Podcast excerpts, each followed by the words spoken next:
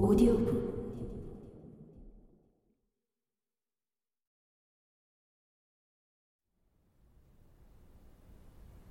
넌 괜찮니? 네? 아, 아무 문제 없대요. 키가 1cm 컸대요. 엄마가 그랬어요. 우리 엄마는 박사예요. 생명공학 박사. 책도 많이 내고 TV에도 나왔어요. 자랑스러워하는 표정이었다. 로라가 내 무릎 위로 올라왔다.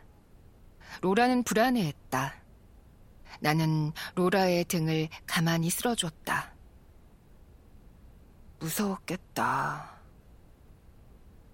내 말에 지우가 고개를 가로저었다. 무섭진 않았어요. 좀 놀라긴 했어요. 깨기 전엔 꿈을 꾸고 있었어요. 얼음으로 가득한 남극 대륙 같은 데를 나 혼자 걷고 있었어요. 몹시 춥고 하얗고 막 하얀 건 아니고 그냥 보이는 게 아무것도 없었다고 해야 하나. 아무튼 춥고 아무도 없는 데를 혼자 걷고 있었어요. 도저히 견딜 수 없을 만큼 추웠어요. 다들 어디 있나 생각해 봤더니 모두 동면에 들어갔다는 게 기억났어요. 나도 빨리 자야겠다는 생각이 들었어요. 잘 만한 데가 어디 없나 찾다가 또 기억났죠? 난 이미 잠들었는데. 그때 정신이 들었어요. 깼는데 엄청 추운 거예요. 눈앞에 푸르스름한 빛만 보였어요. 엄청 오랫동안 덜덜 떨고 있었어요. 그런데 나중에 들어보니 그게 1초도 안 됐대요. 내 캡슐이 이상 신호를 보내자마자 마침 착륙 준비를 위해 깨어있던 어른들이 깜짝 놀라서 달려왔죠. 그리고 엄마를 깨웠고요. 아빠까지 깨울 필요는 없었는데. 아빠는 화만 냈거든요. 그 빵, 제가 먹어도 돼요? 나는 내 접시를 지우 앞으로 밀어줬다. 지우는 활짝 웃으며 빵을 입에 넣었다.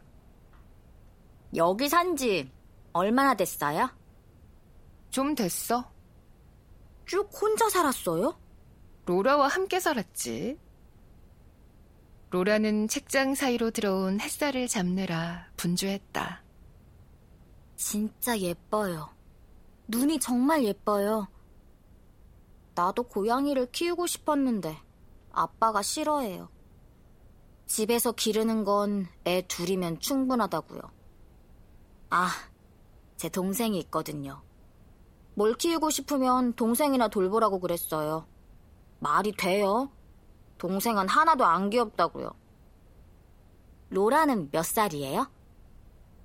아, 13살쯤? 정확하진 않아. 처음 로라를 봤을 때 로라는 어린 고양이였다. 태어난 지 1년은 넘었지만 2년은 안 됐을 거라고 윤 선생님이 말했다. 윤 선생님은 튤리파 다이너의 조리사였다. 그때 나는 튤리파 다이너에서 아르바이트를 하고 있었다. 윤 선생님은 지구에서 고양이를 기른 적 있어서 고양이에 대해 아는 게 많았다.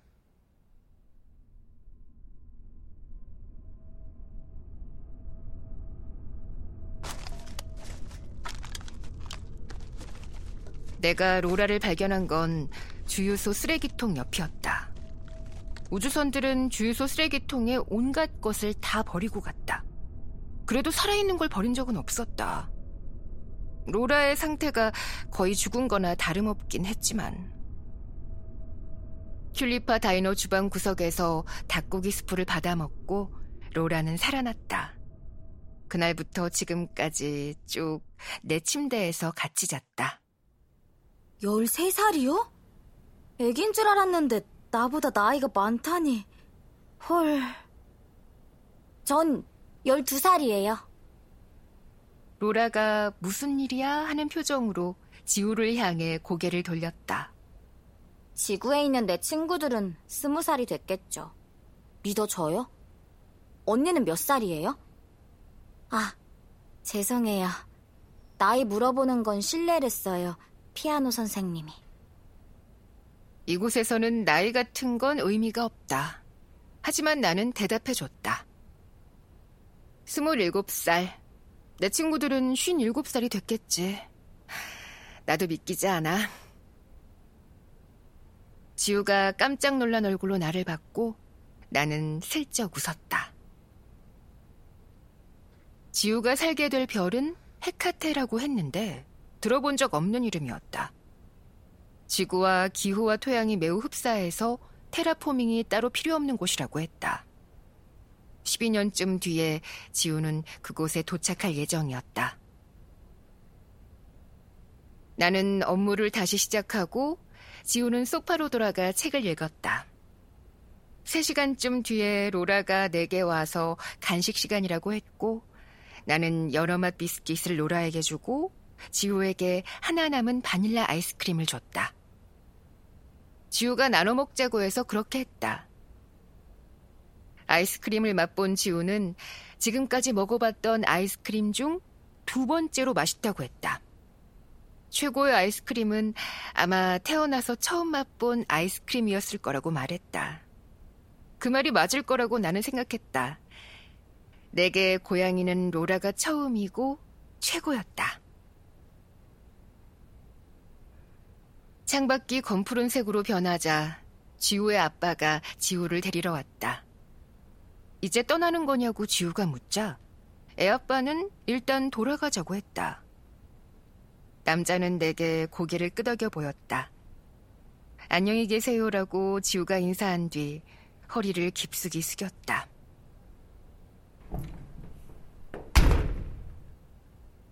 우주선으로 돌아가는 지우가 보였고 그 위로 별들이 빽빽하게 빛나고 있었다.